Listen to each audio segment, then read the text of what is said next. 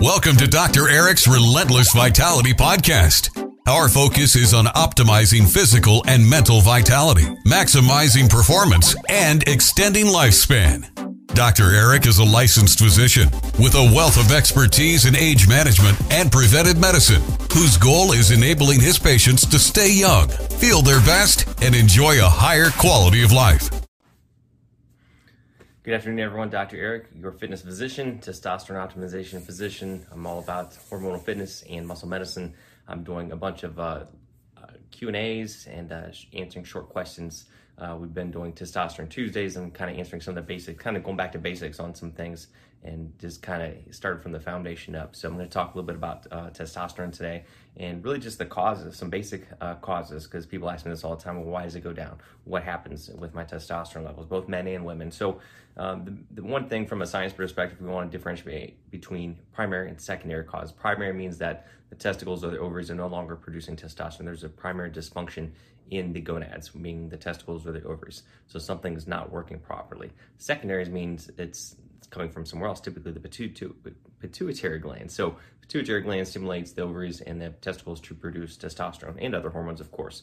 But if something's amiss uh, up, up above or from in terms of a systemic process from the whole body, then that, of course, is going to affect testicular and uh, ovarian production of testosterone as well. So, primary causes, uh, there are many. A lot of these um, can be prevented, some cannot. There's a lot of genetic uh, issues or genetic defects, de- uh, genetic diseases that typically, uh, of course, manifest early in infancy. Things like Klinefelter syndrome and other genetic uh, disorders, which, of course, you know, can be detected very quickly and um, there's immediate sequelae of that. Other childhood or, or early youthful illnesses and problems, if something happens, unfortunately, at an early age, whether it's a cancer and it's an infection, things like mumps, um, hemochromatosis, different things like this that can affect directly affect the testicles. If someone had surgery or an injury to the testicles, I know a lot of people who've had injuries where they've you know smashed things down there and then had to get surgical removal of their testicles or whatever that may be. Vasectomy has been uh, quoted. It's supposed to, apparently more of a lower risk, and it doesn't happen very often uh, per some of the, the, studies and some uh, anecdotes from urology. But uh, it is a known uh, possibility that that could contribute to that as well. But the biggest ones are things like trauma, injury, surgery, radiation therapy uh, to the area, whether for whatever reason, and again, infectious causes like the ones that I mentioned. Um, some could consider. Um, genetic aging or normal aging as a, a possibility in, in this as well. Secondary causes are more diverse as well. Again, there's a lot of uh, some unusual, weird things uh, that affect the, the, entire endocrine system. Things like Kallmann syndrome, which affects the pituitary glands. People lose sense of smell and have other endocrine abnormalities. Uh, of course, disorders of other endocrine organs, whether it's the adrenals, the thyroids, all these uh, and pituitary gland, all these can affect uh, test- testicular production as well because they're all connected. Things like thyroid and growth hormone and insulin and cortisol, these all affect everything. When, when one gets out of whack, oftentimes others do as well. So, someone having severe adrenal stress or dysfunction um, from uh, uh, hypochlorolemia or Addison's disease or just wearing themselves into the ground from illness and shutting down their adrenal system, and that can affect other endocrine organs as well. The biggest one is the pituitary gland. Of course, that's the master uh, hormone producer in the brain. Uh, sends out signals to create uh, to stimulate hormone production in, in everywhere. So, uh, of course, it, it uh, produces LH and FSH, which stimulates the, the gonads to produce testosterone and other hormones as well. So, anything that would disrupt that axis can do it as well. Things like uh, for example, one thing is dopamine. If dopamine is thrown out of whack by high uh, levels of prolactin or other problems in the hypothalamus or in the pituitary gland, basically anything up in the brain that can affect dopamine, that can affect uh, the pituitary gland as well, and that can affect uh, secretion of testosterone. And that's not to say by changing your dopamine you can change your testosterone, but indirectly there are some things that you can do to optimize that. It's just one more thing that can affect it. But the biggest thing is, uh, again, things that can affect the pituitary gland. The biggest ones I, I see a lot, or it could be just be genetic uh, general uh, pituitary dysfunction, again, from infections, from metabolic diseases, uh, stress, injuries, things of that nature. Uh, TBI or traumatic brain, brain injury is a huge one.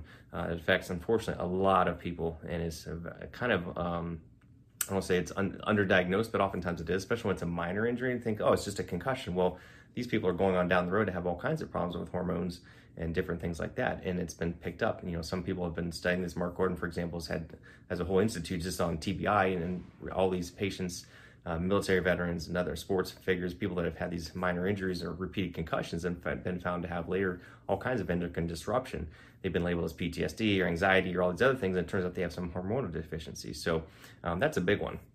Inflammation is another big one. Uh, any kind of inflammation. Of course, we know how rampant that is in society today from metabolic syndrome, insulin resistance, diabetes, uh, general infection, poor diet and lifestyle, etc. That can definitely wreak havoc on the endocrine system and affect many things, not just testosterone. Obesity kind of gets lumped into that category as well because obesity is an inflammatory condition and can affect things uh, hormonally, especially testosterone.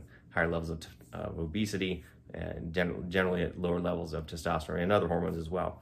And of course, typically with obesity comes inflammation, which again can, can increase or lower the uh, testosterone and other beneficial hormones. Medications are well known to affect testosterone levels as well. And there's dozens of these. I'm not going to go through all of them. A lot of uh, high blood pressure medications, uh, antidepressants, uh, things for anxiety. Um, seizures, many, many medications. So anytime you get any medication, you always want to review that list of side effects with your physician and your pharmacist. Uh, I mentioned other pituitary disorders in the brain as well.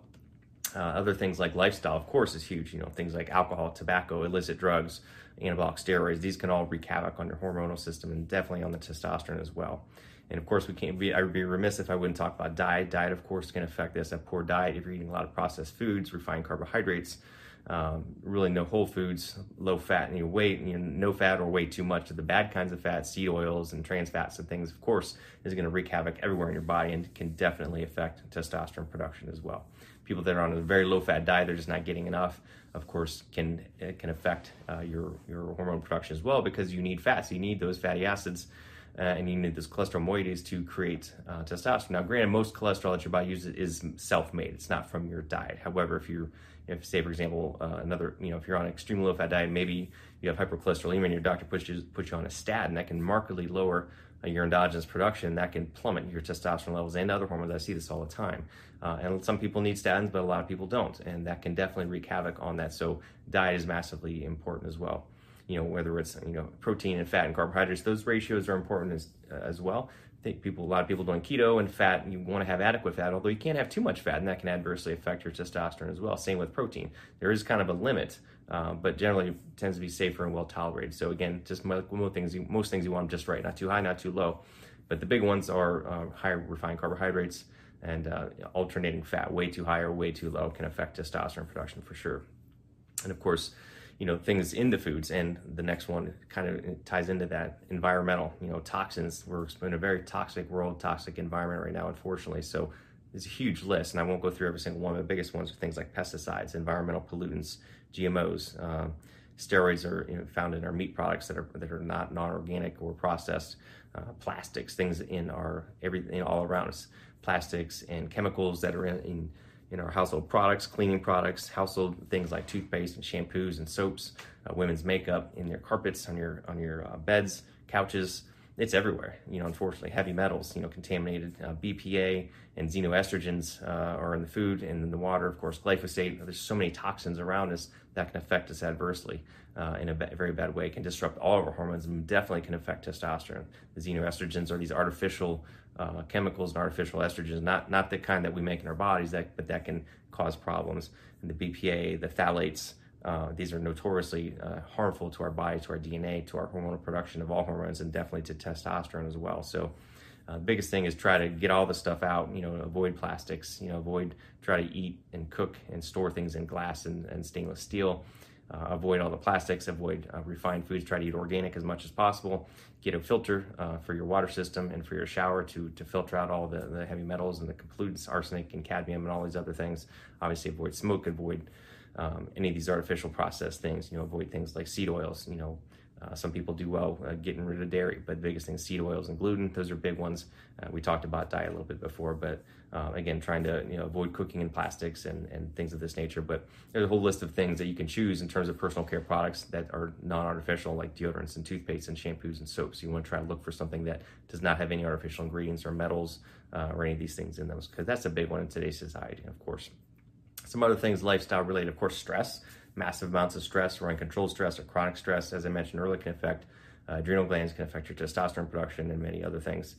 Kind of tied into that with you know same thing with sleep, sleep and stress. You know I harp on the double S, sleep and stress. So if those are out of whack, that's going to plummet your testosterone. If you're not sleeping, you're stressed all the time, your hormone levels are going to plummet. We all know how we feel crappy the next day from a poor night of sleep. So sleep and stress are massively important, uh, similar to diet and exercise. So uh, some other things I mentioned: drugs, um, illicit drugs, and prescription drugs, and of course the normal aging process. Most hormonal most hormones tend to decline as we get older anyway. So we're uh, on that precipitous decline anyway. And then you throw in all these things I mentioned, it can certainly uh, speed it up. A lot of my older patients have lower levels, but I'm seeing younger and younger men and women uh, with levels uh, that normally shouldn't be seen until decades later because of everything that we're exposed to.